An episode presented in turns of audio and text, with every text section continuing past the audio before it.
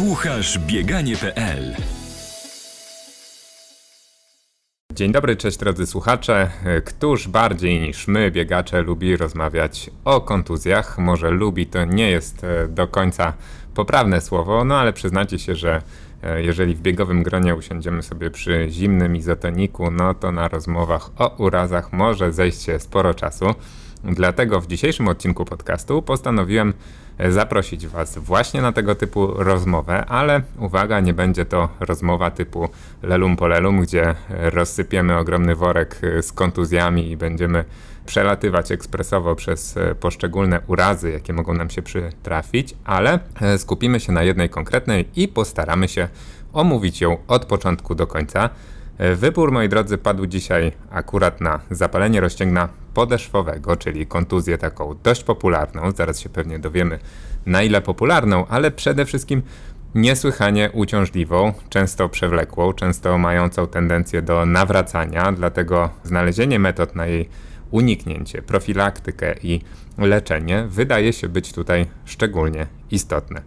E, wybór jest też o tyle nieprzypadkowy, że ja sam zmagałem się niedawno z takim urazem, a od słowa do słowa dowiedziałem się i wymieniłem też doświadczeniami m.in. z Małgorzatą Hołubkowalik, która w ostatnim czasie dosyć długo z tym urazem się zmagała, czy z niedawnym gościem naszego podcastu, czyli Łukaszem Oskierko, który również bardzo dużo czasu i pracy przede wszystkim poświęcił na tym, żeby E, wyjść z tej dolegliwości. A w rolę eksperta wcieli się dzisiaj magister Damian Danielski, czyli szef zespołu medycznego kolumna Medica, fizjoterapeuta ortopedyczny ze specjalizacją OMPT. Zaraz dowiem się, co to znaczy, bo przyznam się szczerze, że sam w tej terminologii jeszcze nie jestem zbyt biegły. I absolwent licznych szkoleń z zakresu terapii manualnej i treningu medycznego. Witam Cię, Damian. Witam, cześć. Wyjaśnisz nam ten skrót na początku? E, tak, ortopedic manual physical therapist, okay. czyli ortopedyczny terapeuta manualny, który specjalizuje się w ręcznym badaniu i leczeniu narządu ruchu. No to e, słuchaj, na początek myślę, że dobrym pytaniem będzie e, to, bo chciałem się dowiedzieć od Ciebie o częstotliwość w ogóle występowania zapalenia rozcięgna. W literaturze, w artykule na bieganie.pl, który właśnie Ty wraz ze, ze swoim zespołem z kolumna Medica przygotowaliście, znalazłem taką informację, że około 10% populacji biegaczy mniejszą lub większą przygodę z rozcięgnem zaliczyło. Czy Ty w związku z tym, jeżeli jest to taka statystyka albo zbliżona, plasujesz ten uraz w takim, nie wiem, top 3 biegowych kontuzji? Myślę, że zdecydowanie wysoko, jeżeli chodzi o tą statystykę. Ja znalazłem jeszcze bardziej pesymistyczne niestety badanie, w którym e, wykazano, że w populacji 166 biegaczy, których przebadano w okresie 5 lat, częstotliwość występowania tej kontuzji określono na 31%. Zdecydowanie więcej niż w tym badaniu, które przytaczamy w, w artykule. Więc rzeczywiście problem wydaje się, wydaje się być poważny. Przy czym zaznaczamy od razu, że wszystko zależy oczywiście od tego, jak długo biegacz spędzi czasu z tą kontuzją i kiedy w pewnym momencie zdecyduje się w końcu na jakąś interwencję. Bo z doświadczenia wiemy, że im szybciej podjęta interwencja, tym większe szanse na, na skuteczne wyleczenie tej kontuzji. No, chyba to jest dosyć uniwersalna, podejrzewam, tak. zasada, jeżeli chodzi o Twój zawód. A gdybyśmy mogli e, zacząć e, od Adama i Ewy, czyli od początku i rozprawić się z samym terminem rozcięgna, no bo bardzo popularne i znane jest powszechnie słowo ścięgno i ono ewidentnie ma tu jakąś konotację. E, czym w takim razie jest rozcięgno? Na czym polega ta subtelna różnica? Rozcięgno położone na podeszwowej stronie stopy e, wzmacnia nam łuk podłużny stopy. Tak? Jest to łączno-tkankowa struktura, która nie jest de facto mięśniem, jest e, tkanką powięziową, a więc ma inną, inną strukturę niż, niż klasyczny mięsień.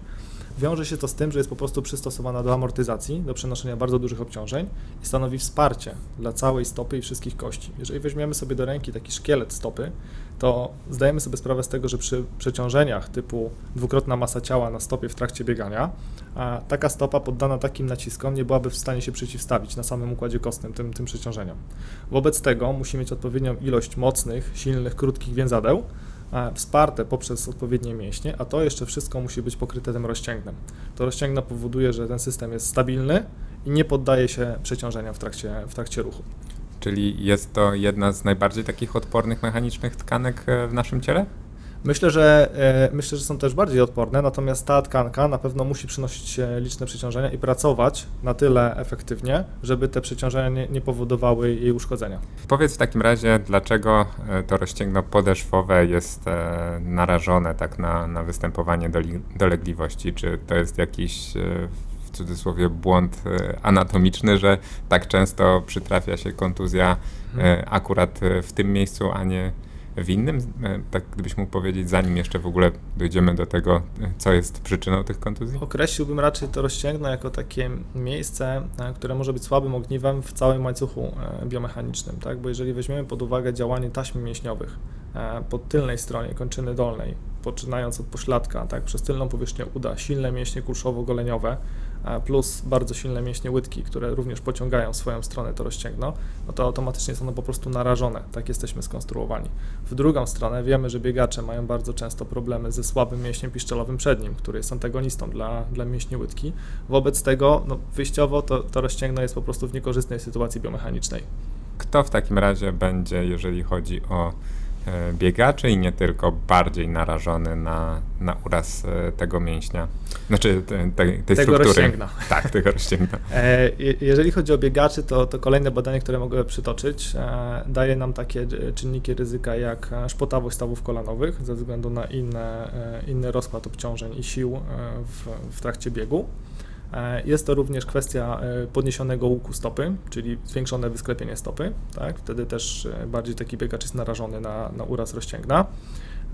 Paradoksalnie w tym badaniu nie było informacji o tym, czy płaskostopie wpływa na, na uraz rozcięgna, natomiast wiemy, że u osób, które nie biegają, jak najbardziej przy płaskostopiu również, również problemy z rozcięgnem mogą się, mogą się pojawić.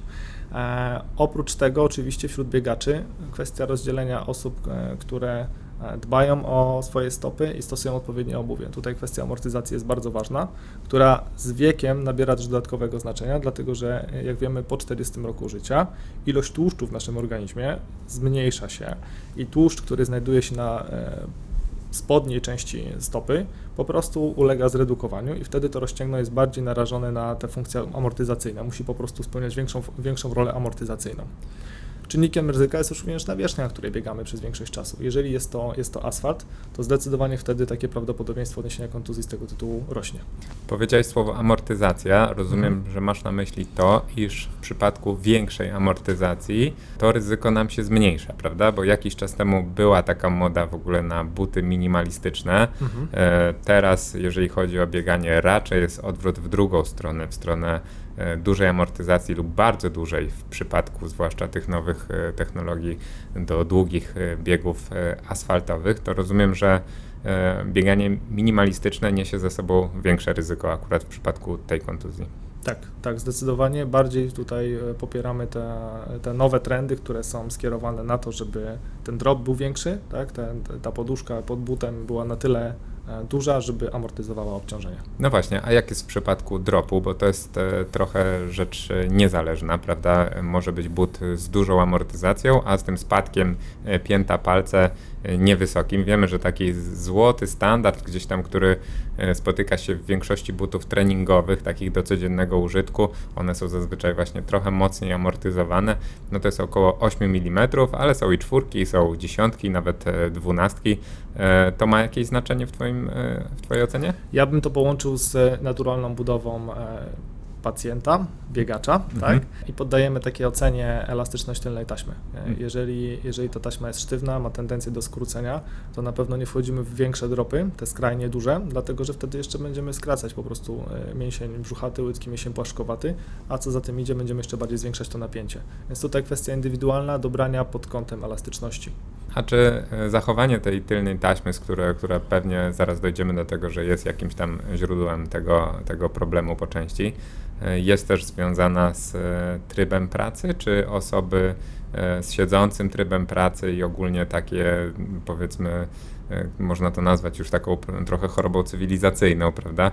E, czy to się również przekłada na powiększenie eskalacji tego problemu? Zdecydowanie tak. Jak, jak doskonale wiemy, spędzając większość czasu, czy niektórzy cały dzień w pozycji siedzącej, doprowadzamy do skrócenia taśmy tylnej i, i to przekłada się jakby na to, że, że ta taśma skrócona, napięta będzie powodowała potencjalnie większe problemy z rozcięgnem podeszwowym. Zastanawiam się, po czym poznać, że e, właśnie przytrafiła nam się taka kontuzja, taki uraz, e, no bo na pewno jest to jakiś tam ból w obrębie stopy, ale gdybyś mógł go bardziej scharakteryzować po tym, po czym moglibyśmy poznać, że mm, rozcięgno jest gdzieś tam w E, powiedzmy prawdopodobieństwo tego, że jest to rozcięgno jest e, większe, bo rozumiem, że bóle stopy mogą mieć też różne przyczyny i nie każdy ból stopy równa się zapalenie rozcięgna podeszwowego. Oczywiście przyczyn bólów stopy może być, może być wiele. Należy też podzielić sobie stopę anatomicznie na trzy rejony. E, mamy rejon tyłostopia, czyli okolice kości, e, kości skokowej kości piętowej, śródstopia, czyli mniej więcej e, w połowie długości stopy i przodostopia, czyli głowy kości śródstopia i, i kości palców. My ból rozcięgna lokalizujemy raczej jako rozpoczynający się w obrębie tyłostopia, przechodzący ewentualnie w kierunku śródstopia.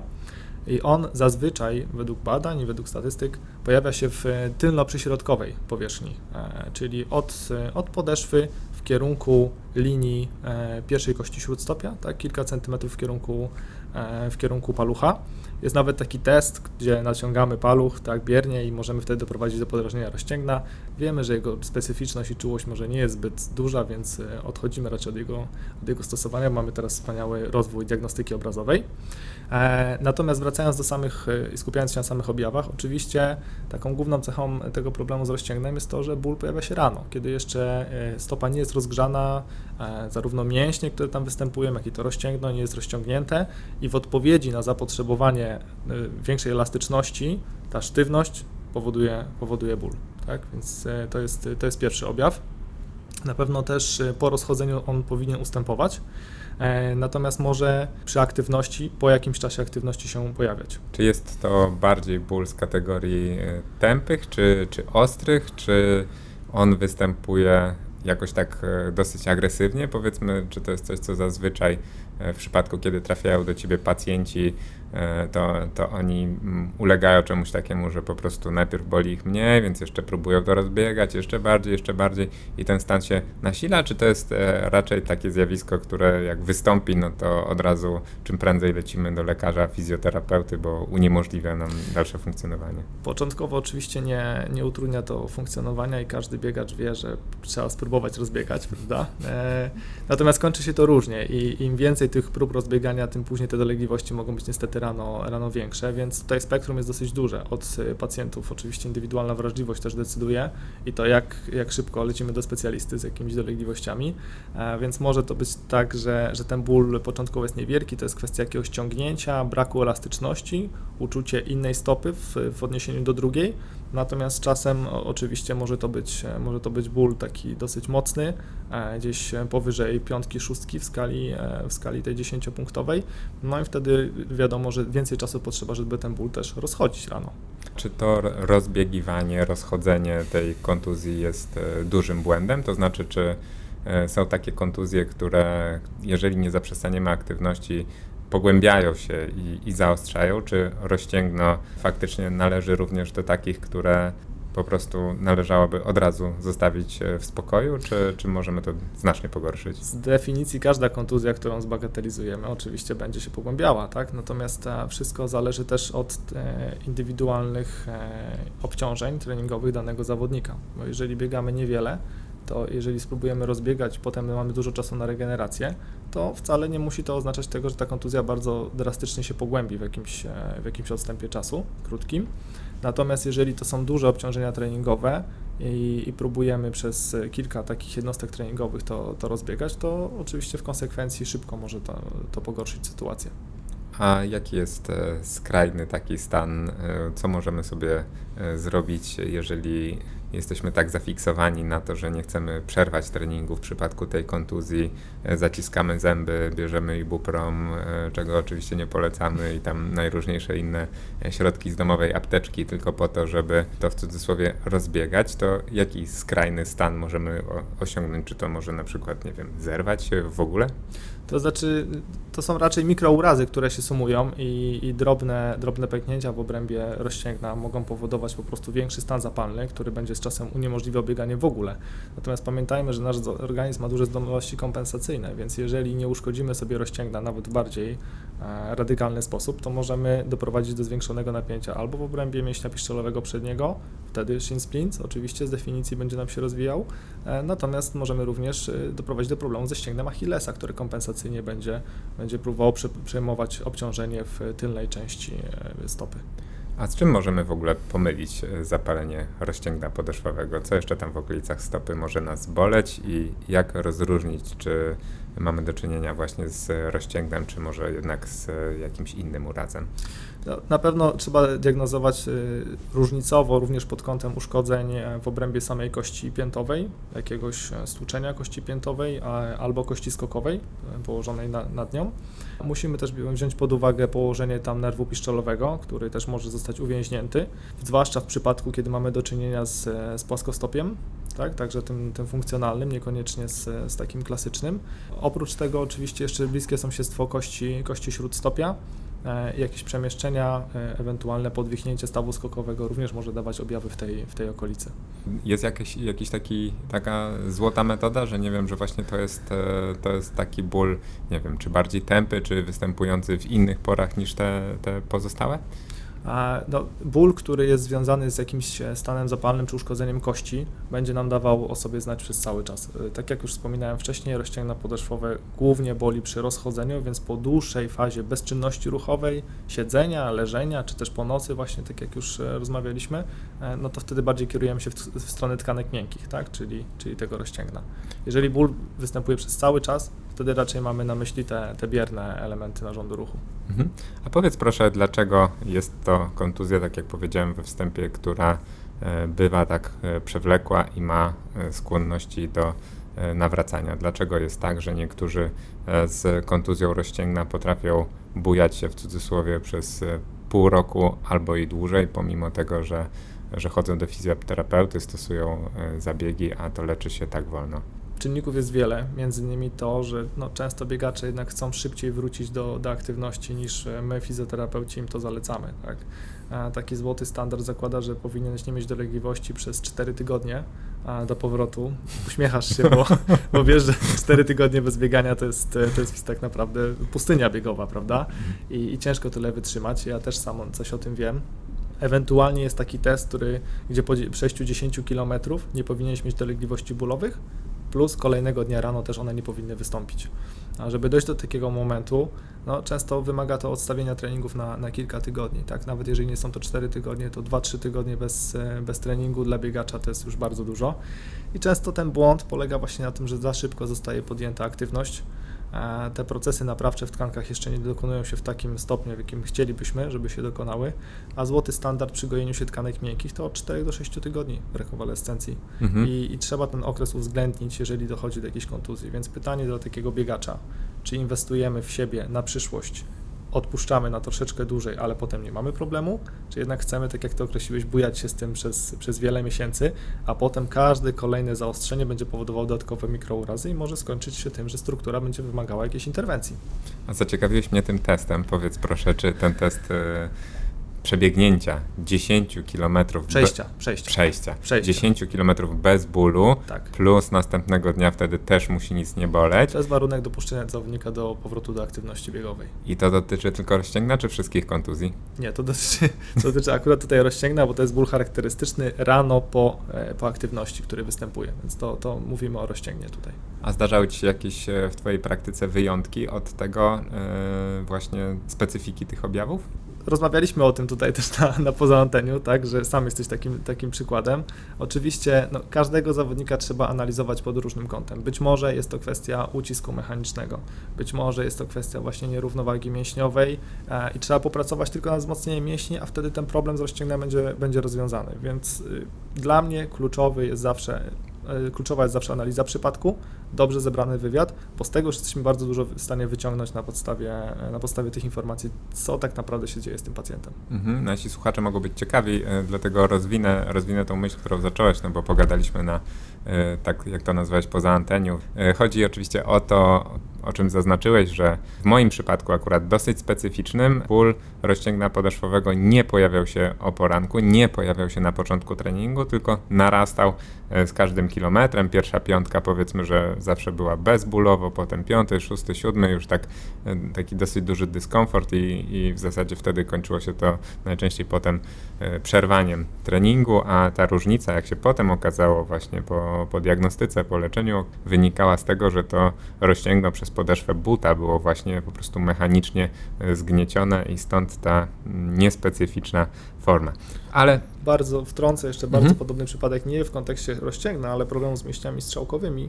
Miałem z pacjentką, która e, właśnie po kilku kilometrach pojawiały się dolegliwości. Wtedy problemem było to, że e, nie było wkładek, które by amortyzowały obciążenie. Po doborze wkładek indywidualnie wykonanych na miarę problem zniknął bez interwencji. No właśnie, e, problem zniknął bez interwencji i to w zasadzie uprzedziłeś moje kolejne pytanie, e, bo jestem ciekawy, jaka jest e, praktyka w przypadku rozcięgna. Czy istnieje taka szansa, że bez żadnych pomocy ze strony właśnie farmakologii, czy ze strony zabiegów fizjoterapeutycznych manualnych, jesteśmy w stanie tylko za pomocą tak zwanego doktora czasu poradzić sobie z tym, robiąc przerwę? Może nie doktora czasu, ale doktora ćwiczenia na przykład, mhm. dlatego że y, jeżeli badamy pacjenta, mamy teraz jako fizjoterapeuci dostęp do badań obrazowych, sami wykonujemy badania takie jak na przykład y, USG, więc jeżeli przyłożymy sondę do, e, do podeszwy pacjenta. Jeżeli zobaczymy w trakcie badania ultrasonografem, że e, na podeszwie pacjenta nie mamy e, obszaru hypoechogeniczności i nie daje nam to podstaw do, do rozpoznania takiego ostrego urazu rozcięgna, rozcięgna podeszwowego, wtedy możemy domniemywać, że problem jest napięciowy. Być może wynika z dysbalansu mięśniowego.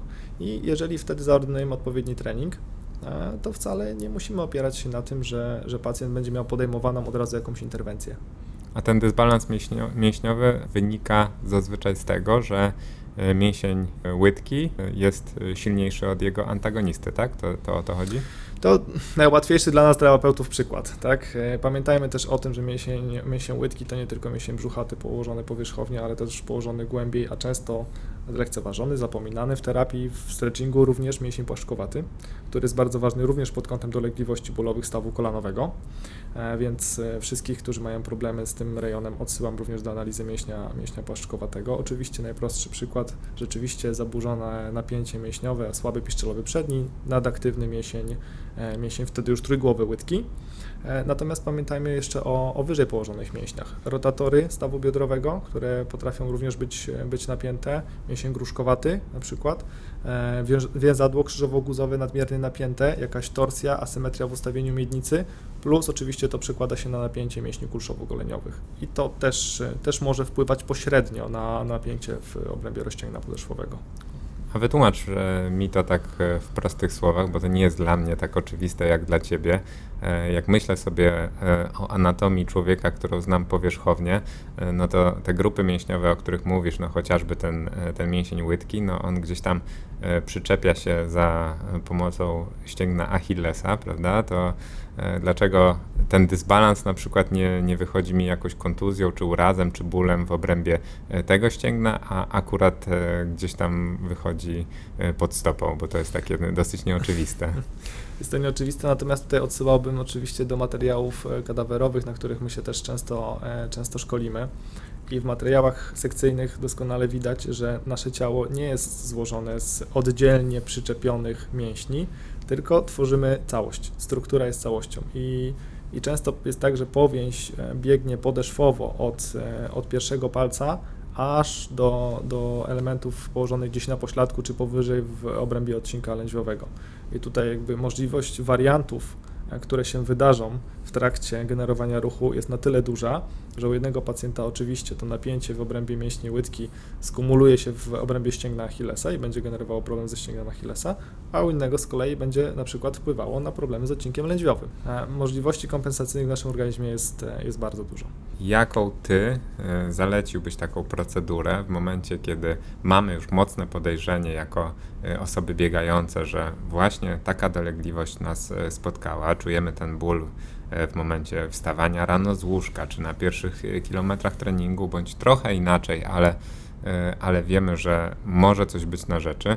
Co robimy najpierw? Czy najpierw robimy sobie kilka dni przerwy, próbujemy wrócić do aktywności i dopiero wtedy, jeżeli coś jest nie tak, udajemy się do specjalisty? Czy ty byś rekomendował, żeby w te pędy biec do ortopedy bądź fizjoterapeuty? Może nie w te pędy, ale zastanówmy się znowu, do czego to może doprowadzić. Tak jak powiedziałeś, jeżeli spróbujemy jeszcze raz to rozbiegać, to możemy doprowadzić do, do problemu zwiększonego ze strukturą.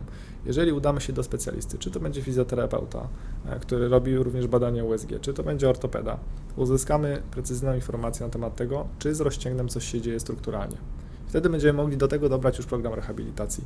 Więc myślę, że nie ma co się bronić przed, przed diagnostyką przed konsultacją, bo to tak naprawdę nie kosztuje nas dużo czasu, a dzięki temu szybciej uzyskamy informację zwrotną, co się dzieje.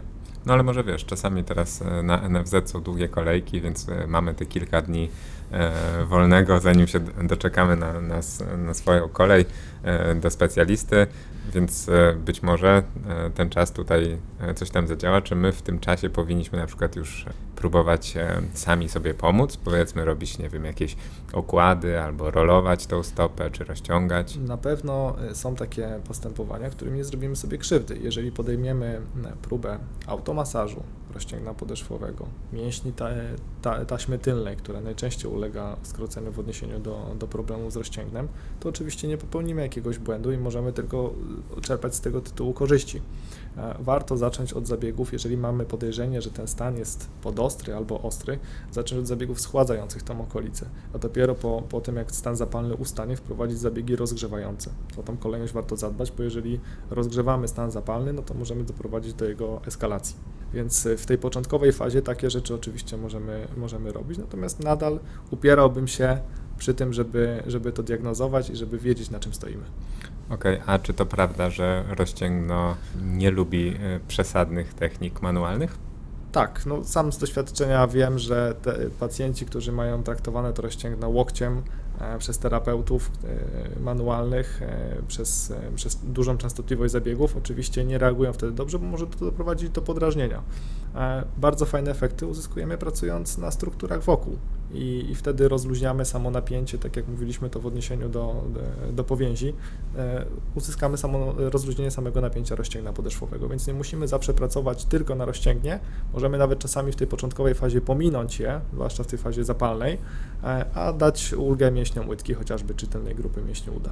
Słuchaj, możesz nie być obiektywny odpowiadając na to pytanie, ale zadam Ci je, e, bo powiedziałeś, że mm, należy i Ty rekomendowałbyś, żeby nie bać się i jednak e, skorzystać z pomocy specjalisty. E, przewinął nam się tutaj nie tylko fizjoterapeuta, ale również ortopeda. Czy w Twojej ocenie to jest wszystko jedno, do kogo się trafi?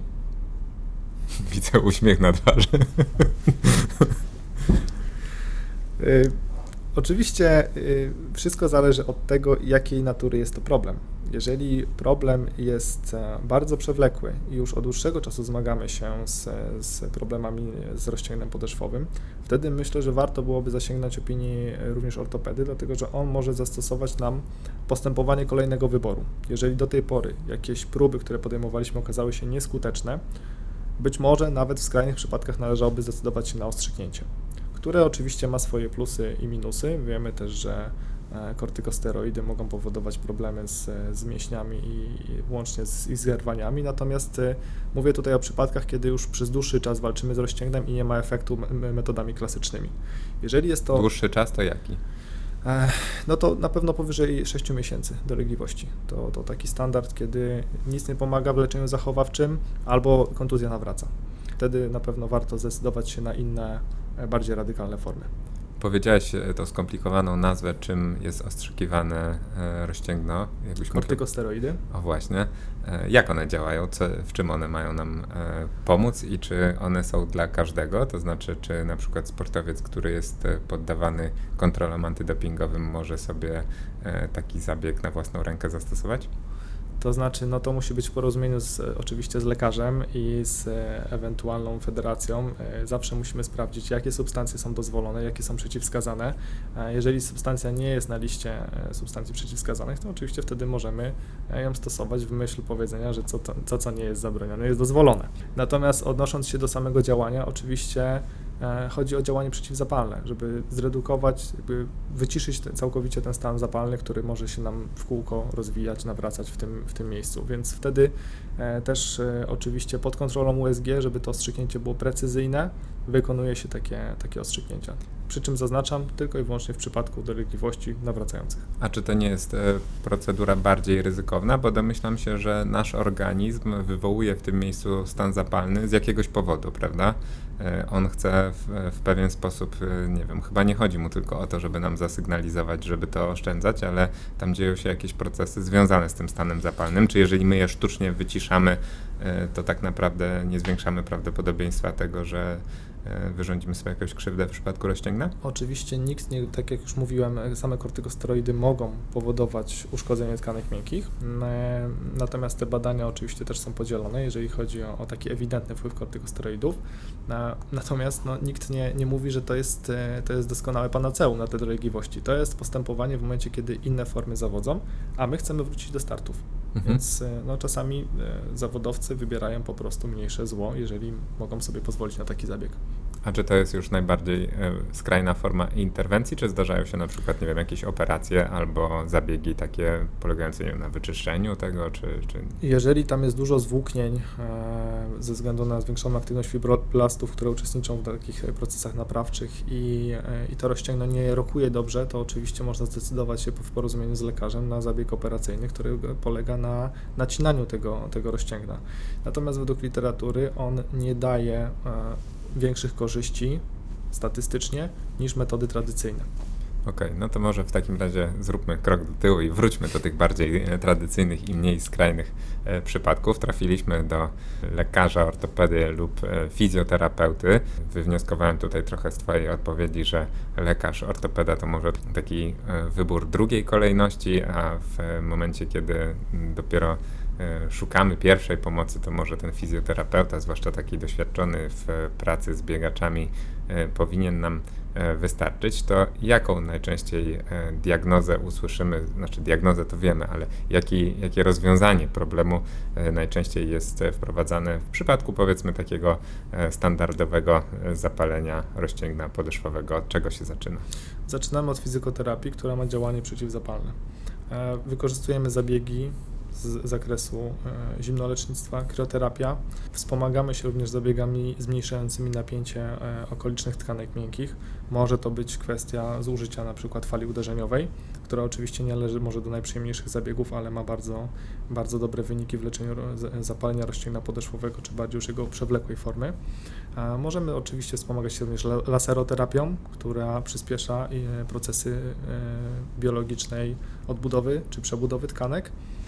W dalszej kolejności przystępujemy do pracy manualnej z pacjentem. Okej, okay, to może najpierw zatrzymajmy się przy tych tak. E, trzech pierwszych, które powiedziałeś. Najpierw kryoterapia, czyli bodźcowanie takie zimno-ciepło. Mhm. E, czy to jest raczej coś, co zalecacie pacjentowi do robienia w domu, czy, czy to się dzieje pod opieką fizjoterapeuty?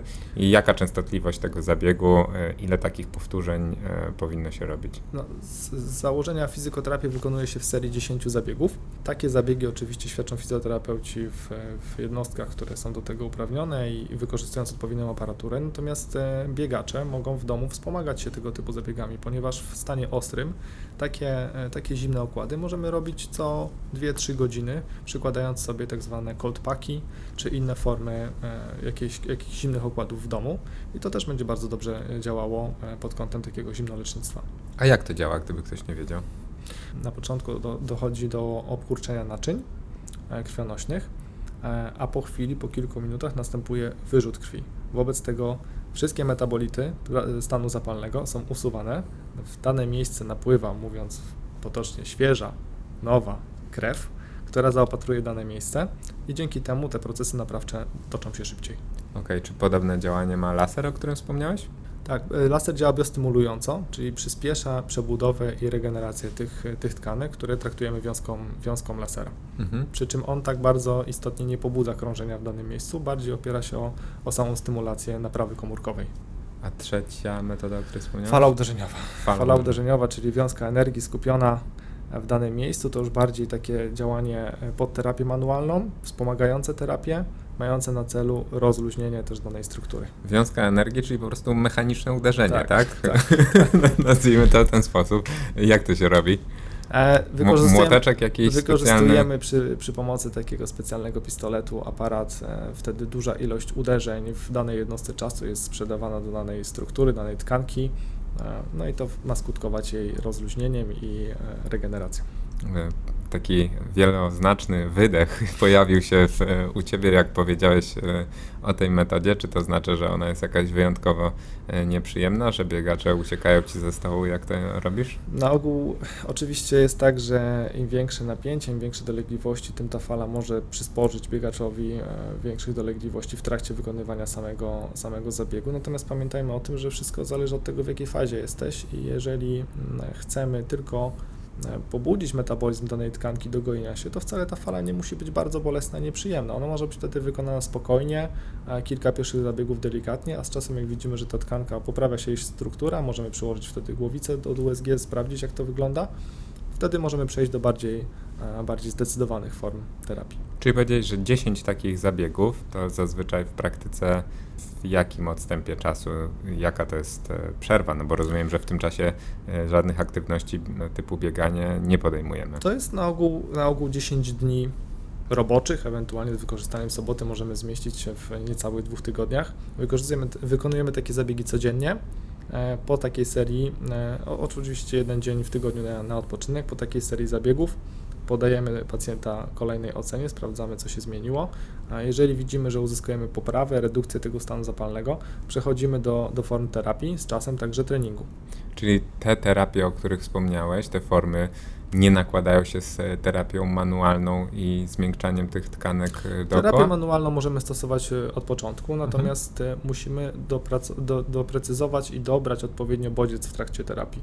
Nie stosujemy silnych bodźców w momencie, kiedy mamy początkowo duże dolegliwości i ostry stan zapalny. Raczej pracujemy nad tym, żeby poprawiać krążenie, także upłynnić pracę układu limfatycznego, dzięki czemu będziemy na przykład odprowadzać ewentualne obrzęki. Z czasem dopiero ten bodziec zwiększamy, więc pierwsze dni praca manualna delikatniejsza, natomiast czasem możemy ten bodziec zwiększać. To z Twojej praktyki ta, ta praca manualna najczęściej na czym polega? Czy skupiasz się na obrębie stopy, czy jednak starasz się poluźnić e, te wszystkie struktury, o których mówiliśmy, czyli też mięsień płaszczkowaty, mięsień trójgłowe łydki, tak dobrze mówię? Mięsień brzuchaty łydki brzuchaty, plus o. płaszczkowaty tworzy mięsień trójgłowy łydki. O właśnie. E, natomiast y, no, wszystko zależy od tego, gdzie znajdziemy, gdzie znajdziemy to źródło napięcia u pacjenta. Jeżeli znajdziemy je na przykład w napiętym więzadle krzyżowo-guzowym, to pracujemy na pośladku i wtedy, y, wtedy możemy nawet w początkowej fazie pominąć e, pracę na mięśniach łydki, tak, żeby zlikwidować to miejsce, które wpływa pośrednio najbardziej na, na napięcie w obrębie, w obrębie rozcięgna. Tutaj kwestia jest bardzo, bardzo indywidualna i dwóch pacjentów z rozcięgnem, z problemem z rozcięgnem podeszwowym, którzy, którzy przyjdą do mnie do gabinetu, może uzyskać pomoc w zupełnie innych rejonach w obrębie kończyny dolnej na początkowych wizytach. Czyli chcesz przez to powiedzieć, że niewydolny, napięty czy słaby mięsień pośladkowy może wywołać e, efekt w postaci e, zapalenia rozcięgna podeszwowego też, tak? Wydolny, napięty mięsień pośladkowy raczej, e, raczej wymaga wzmacniania, natomiast w konsekwencji niewydolności mięśnia pośladkowego no bo powiedziałeś przed chwilą, że bierzesz się czasami tak, że... Za pracę że... na pośladku na, więza, tak. na więzadle krzyżowo-guzowym, które okay. jest położone, położone głębiej. Natomiast okay. jeżeli chodzi o, o pośladek, Tutaj raczej zalecamy wzmacnianie, bo większość biegaczy ma problem z siłą pośladka. Mhm. Wtedy po prostu w wyniku tego dysbalansu e, dochodzi do nadaktywności mięśni, e, mięśni grupy tylnej uda. Mhm. I tą grupę roz, roz, rozluźniałbym w pierwszej kolejności, natomiast pośladek w dalszym toku usprawniania byśmy wzmacniali. Okej. Okay. Miałeś na pewno wielu e, pacjentów z tą przypadłością, na której dzisiaj się skupiamy. Chciałbym, żebyś postarał się jakoś tam nam zobrazować. Oczywiście zdaję sobie sprawę z tego, że, że pewnie nie prowadzisz jakichś e, analiz statystycznych e, pod tym kątem, natomiast w praktyce tak po prostu po ludzku, jak najczęściej długo statystycznie zmagamy się z taką kontuzją, a jakie przypadki zdarzyły Ci się takie właśnie najbardziej skomplikowane w odniesieniu do tego? Jeżeli chodzi o, e, o takie postępowanie z kontuzją, to tak jak już wspominałem, okres gojenia się tkanek miękkich to jest od 4 do 6 tygodni. I co, zazwyczaj w praktyce tak jest, że te 6 tygodni i, i przy zapaleniu 6 rozcięgna tygodni jesteśmy... to jest, to jest praca na, na strukturze, czyli na tym, co, co ma problem, natomiast potem staramy się wyedukować takiego biegacza, żeby nie podejmował aktywności od razu na takim poziomie, na jakim ją zakończył, tylko zaczął od jakichś 40% e, tego, tego co biegał przed, przed kontuzją, tak, czy przed, e, przed jakimś problemem z rozcięgnem i stopniowo zwiększał obciążenie. Jeżeli wszystko jest w porządku, jeżeli nie było po drodze jakichś problemów i biegacz nas nie okłamywał, nie podejmował na własną rękę prób powrotu do aktywności, to bardzo często kończy się to sukcesem terapeutycznym. Natomiast zmiennych jest bardzo wiele i oczywiście takie kontuzje mogą, mogą przeciągać się w czasie. E, Bezpiecznym okresem na pewno na wyleczenie kontuzji jest e, od 2 do 3 miesięcy. Jeżeli chodzi o skomplikowane przypadki, oczywiście E, Tak jak już wspominaliśmy, te możliwości kompensacyjne są różne. Z czasem może dochodzić do rozwoju e, napięć czy, czy zwapnień w innych rejonach ciała. E, Przyczepy do, do guza kulszowego w obrębie hamstringów, tak jak już wspominałeś, problemy ze ścięgnem Achillesa. To wszystko w konsekwencji też tej nierównowagi mięśniowej i zwiększonej pracy mięśni, które są nadmiernie napięte, może się rozwinąć, jeżeli ta interwencja nie zostanie podjęta odpowiednio wcześnie, albo jest e, nieregularna, na przykład pacjenci opuszczają jakieś wizyty, no i wtedy oczywiście mogą rozwijać się tego typu problemy. Domyślam się, że oprócz tego, co ty zaserwujesz e, takiemu e, nieszczęsnemu e, biegaczowi mm, zmagającemu się z zapaleniem e, rozcięgna podeszwowego, jako pracę domową pewnie zadajesz mu e, jeszcze w trakcie tej rehabilitacji e, różne ciekawe rzeczy do zrobienia w domu. E, Po co najczęściej robi się takie rzeczy, jakie to są ćwiczenia i co one mają na celu? Te ćwiczenia mają na celu przygotować strukturę, która została poddana urazowi czy, czy przeciążeniu, bo tak naprawdę problem z rozcięgnem to jest cały czas z angielskiego overuse, czyli nadużycie struktury. Wobec tego mamy przygotować strukturę na to, żeby przy podjęciu tej aktywności po raz kolejny dojściu do jakiejś granicy, którą osiągnęliśmy przed kontuzją, nie odpowiedziała na znowu w sposób taki, w jaki odpowiedziała wcześniej. Wobec tego na szczęście nauka dotycząca wszelkiego rodzaju tendinopatii, bo problem z rozcięgnem jest tak naprawdę rodzajem tendinopatii, przy czym, tak jak już rozmawialiśmy, nie jest to ścięgno, tylko rozcięgno, wobec tego e, jest to odniesienie bardziej do tkanki powięziowej. Natomiast postępowanie jest tutaj podobne i zaczynamy od ćwiczeń izometrycznych, generujących napięcie, taki prawidłowy, zdrowy skurcz w obrębie rozcięgna, oczywiście bez dolegliwości bólowych, tak? Z czasem doprowadzamy do tego, że przechodzimy do treningu ekscentrycznego, czyli takiego, który ma nam dać odpowiedź mięśnia na obciążanie. Czyli w skrócie mięsień pracuje w warunkach, kiedy ulega rozciąganiu, ale jednocześnie pod kontrolą swojego napięcia. Jakbyś mógł po jednym przykładzie takiego ćwiczenia, takim, żebyśmy dali, dali radę w formie audio e, zrozumieć, co masz na myśli. Myślę, że w odniesieniu do, w odniesieniu do mięśni łydki na przykład, e, tak żeby ich praca była, była odpowiednia w trakcie biegu, to, to tutaj odsyłam do protokołu Alfredsona, czyli wstawanie, e, wstawanie na, na stopniu, wolne, powolne wspięcie na palce i wolne opuszczanie się, w zależności od tego, czy chcemy e, pracować na mięśniu brzuchatym łydki na wyprostowanym kolanie, albo na mięśniu paszkowatym, wtedy na zgiętym kolanie. Mhm. I te ćwiczenia już, e, jeżeli zmagaliśmy się z e, problemem rozcięgna, powinny raczej zostać z nami na stałe w jakimś protokole, czy jak już przejdziemy ten okres, powiedzmy, rehabilitacji i wrócimy do pełnej sprawności, no to zazwyczaj możemy i zapominamy o, o ćwiczeniu. Nic nie jest dane raz na zawsze i powinniśmy sobie z tego zdawać sprawę. Wobec tego e, praca na łydce czy na, e, na wydolności hamstringów, czyli mięśni e, grupy tylnej, e, mięśni uda, e, powinna być na stałe wpisana, moim zdaniem, jako fizjoterapeuty, w taki protokół zdrowego treningu biegacza, Mhm. ponieważ nie powinniśmy skupiać się tylko na tym, żeby poprawiać swoje wyniki biegowe, ale również na tym, żeby nasz układ ruchu był w stanie przeciwstawiać się tym siłom, które, które na niego oddziałują w trakcie kolejnych treningów. A jakie najbardziej skrajne przypadki właśnie e, spotkałeś lub nietypowe w e, swojej praktyce? W kwestii rozcięgna, e, no były to po prostu mikrourazy, które sumowane powodowały, powodowały duże, duże rozejście w obrębie struktury i na USG było widoczne na przykład kilku, kilkucentymetrowe rozejście e, rozcięgna podeszwowego, które wymagało już interwencji chirurgicznej. W odniesieniu do, do innych mięśni po prostu dziury albo zwapnienia w mięśniach, niestety, które były po prostu lekceważone w początkowej fazie przez pacjentów. I jaka jest skuteczność w ogóle wychodzenia z takiej kontuzji, e, jeżeli chodzi o procentowy taki udział? Jeżeli e, jestem mm, biegaczem, który karnie słucha się ciebie, poddaje się wszystkim zabiegom, które, które przed chwilą wymieniłeś, to jakie jest prawdopodobieństwo, że nie będę miał jakichś tam nawracających historii z rozciągnem? mówiąc oględnie, mogę powiedzieć, że bardzo duże. Mhm. Natomiast y, ważna jest ta higiena dotycząca, dotycząca Twojej aktywności, tego jak biegasz, w jaki sposób się regenerujesz. To wszystko wpływa na, na, twój, na Twoje ciało i na Twój układ ruchu. Więc y, jeżeli będziesz karnie słuchał się fizjoterapeuty, stosował się do, do, wszystkich jego zaleceń, a fizjoterapeuta będzie wiedział, co robi, to prawdopodobieństwo odniesienia sukcesu terapeutycznego, jak to nazywamy, jest bardzo duże. Mhm. Natomiast y, pozostaje jeszcze kwestia tego, jak będziesz się prowadził później po, e, po zakończeniu tego cyklu usprawniania. Powiedziałeś, że fizjoterapeuta będzie wiedział, e, co robi. Ja lubię tutaj łapać za słówka, więc chciałem się zapytać, e, co masz na myśli? Czy z Twojego doświadczenia poziom, jeżeli chodzi o taką specyfikę biegową, no bo domyślam się, że fizjoterapeuci e, też specjalizują się w pracy z różnymi pacjentami, czy będąc biegaczem, E, jeżeli mam fizjoterapeutę pod domem gdzieś i, i, może on niekoniecznie specjalizuje się w pracy z biegaczami, ale jest tam jakaś klinika, to powinienem sobie pójść, bo mam blisko, czy raczej powinienem z Twojej e, oceny szukać takich osób, które już e, troszeczkę z tymi sportami miały więcej do czynienia? Myślę, że zdecydowanie ta, ta opcja e, druga, o której wspominałeś, to znaczy, jeżeli chcemy, e, oczekujemy skuteczności i tego, że problem nie, prze, nie przerodzi się w jakiś problem przewlekły, to szukajmy takiego fizjoterapeuty, który ma, ma doświadczenie w pracy, w pracy z biegaczami. Ja nie, nie wyobrażam sobie, żebym mógł swój kręgosłup na przykład powierzyć osobie, która do tej pory na nim nie pracowała, jeżeli miałbym jakieś dolegliwości. To samo tyczy się biegaczy, E, siatkarzy, piłkarzy, różnych osób, bo każdy sport ma swoją specyfikę.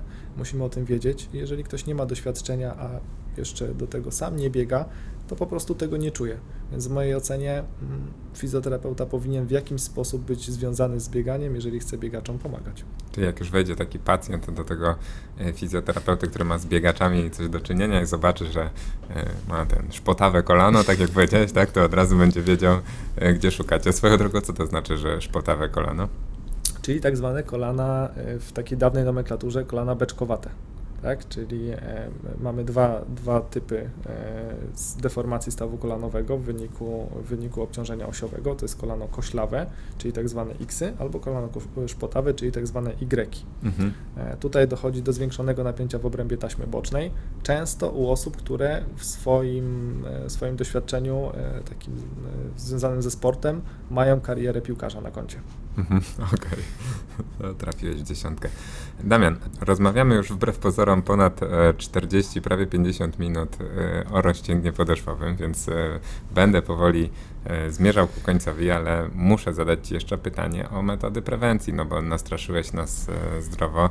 Nikt na pewno nie chciałby mieć przewlekłej kontuzji i tych kilku ładnych tygodni poświęcać na wizyty u fizjoterapeuty, mimo że one może nie zawsze są nieprzyjemne, zdarzają się sympatyczni tak jak Ty, ale, ale na pewno wolelibyśmy jednak e, skupić się tutaj na e, realizacji naszej pasji, bieganiu i biciu na przykład życiówek. E, więc powiedz, co my powinniśmy robić i kto bardziej, a kto mniej, żeby z takim problemem do Ciebie nie trafić. Na pewno, tak jak już odnosiłem się do tego badania, które określało jakieś czynniki ryzyka u, u biegaczy, należy to sobie podzielić na te metody, które są w odniesieniu do nas bezpośrednio, czyli tak zwane metody terapeutyczne. Polecam wszystkim pacjentom, e, pomimo tego, że, że różne głosy się pojawiają odnośnie rolowania, polecam rolowanie prewencyjne. E, oczywiście nie tuż Rolowanie przed, stopy? Rolowanie stopy, rolowanie grupy tylnej łydki, e, mięśni uda, również mięśni pośladków E, a także mobilizację odcinka piersiowego, dlatego że mało kto wie, że u biegaczy odcinek piersiowy bardzo, bardzo szybko sztywnieje, ma dużą tendencję do tego, żeby się usztywniać, a to również jest e, element składowy taśmy tylnej. Więc jeżeli chcemy zapewnić więcej elastyczności taśmy tylnej, to powinniśmy również mobilizować na wałku czy rolować odcinek piersiowy.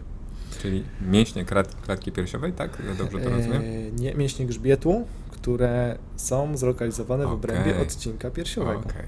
To znaczy, y, no, obrazując tak. to, układamy się na wałku, który jest y, mniej więcej na wysokości między łopatkami w poprzek naszego ciała. Nogi zginamy w stawach biodrowych i kolanowych, ręce splatamy na szyi i wykonujemy spokojne odchylenia do tyłu, żeby uzyskać mobilizację wyprostną odcinka y, piersiowego. Czyli do tego potrzebny jest nam ten wałek taki duobol, tak, tak zwany?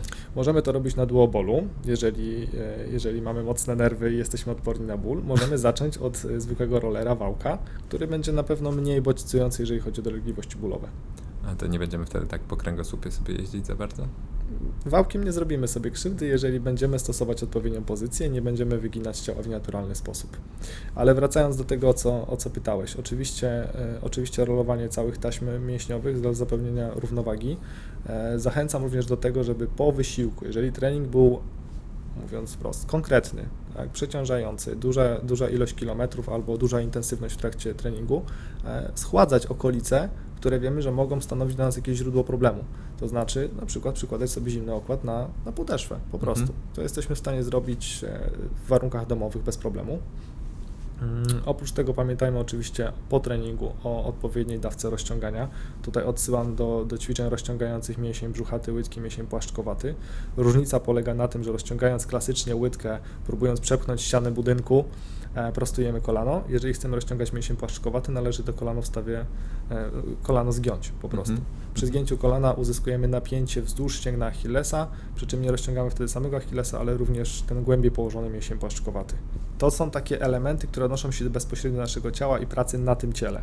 Natomiast e, pamiętajmy o, o doborze odpowiedniego obuwia, tak jak już mówiłem, czyli prewencja pod kątem, pod kątem amortyzacji. Jeżeli mamy wysklepioną stopę, tym bardziej powinniśmy zadbać o to, żeby w, e, albo zastosować wkładki do stopy wysklepionej, ogólne, ortopedyczne. Jeżeli mamy na to czas, energię, chęci, możemy zastosować składki e, indywidualnie dobrane. Mhm. A jak ktoś ma taką tendencję do e, odwrotności, czyli takiej płaskiej dosyć stopy, to znaczy, że ma mniejsze prawdopodobieństwo, że ta dolegliwość rozciągna się przytrafi? Z badania, które przytaczałem, wynika, że tak. Natomiast z mojej praktyki oczywiście ten problem może się również pojawić, więc e, tym bardziej odsyłam tutaj wtedy pacjentów do, do tego, żeby wykonali sobie wkładki na miarę, bo zdecydowanie większą przyjemność będą mieli z biegania. Super. Tej przyjemności z biegania Wam życzymy. Ja, Damian, bardzo dziękuję Ci dzisiaj za wizytę u nas. Domyślam się, że wzbudziłeś, e, podobnie jak moje, pewnie zaufanie wielu e, naszych słuchaczy, dlatego e, chciałbym Cię jeszcze dopytać o to, jak można się z Tobą skontaktować, gdyby ktoś szukał pomocy w obrębie fizjoterapii, jacyś biegacze chcieli wpaść do Ciebie czy, czy skonsultować się, to jak najlepiej to zrobić? Zapraszamy do Kolumna Medica, to jest centrum medyczne w Łasku pod Łodzią, w którym pracuję. Jestem kierownikiem zespołu fizjoterapeutów, mam tę przyjemność i, i tam pracujemy, tam diagnozujemy naszych pacjentów. Oczywiście możemy również udostępniać nasze kontakty mailowe. Podjęliśmy również jakiś czas temu współpracę z portalem bieganie.pl, na którym publikujemy nasze artykuły. Tam też będzie możliwość bezpośredniego e, odniesienia się do nas i, i kontaktu. Czytajcie oczywiście na bieganie.pl e, treści, które wspólnie dla Was przygotowujemy. E, jeżeli podobał Wam się tego typu merytoryczny i konkretny podcast, to też koniecznie napiszcie w komentarzu, o czym chcielibyście posłuchać jeszcze, jeżeli chodzi o fizjoterapię. No i moja stała prośba do Was, ocencie podcast, dajcie gwiazdkę na platformie, na której e, go słuchacie, lub inną e, formę oceny, jeżeli tam istnieje, bo to pomoże nam z tymi treściami dotrzeć do jeszcze większej liczby osób, które prawdopodobnie takich informacji potrzebują. Dziękuję bardzo za dziś. Jeszcze raz dziękuję Ci, Damian. Dziękuję, do usłyszenia. I zapraszam Was do słuchania kolejnych odcinków podcastu bieganie.pl. Słuchasz bieganie.pl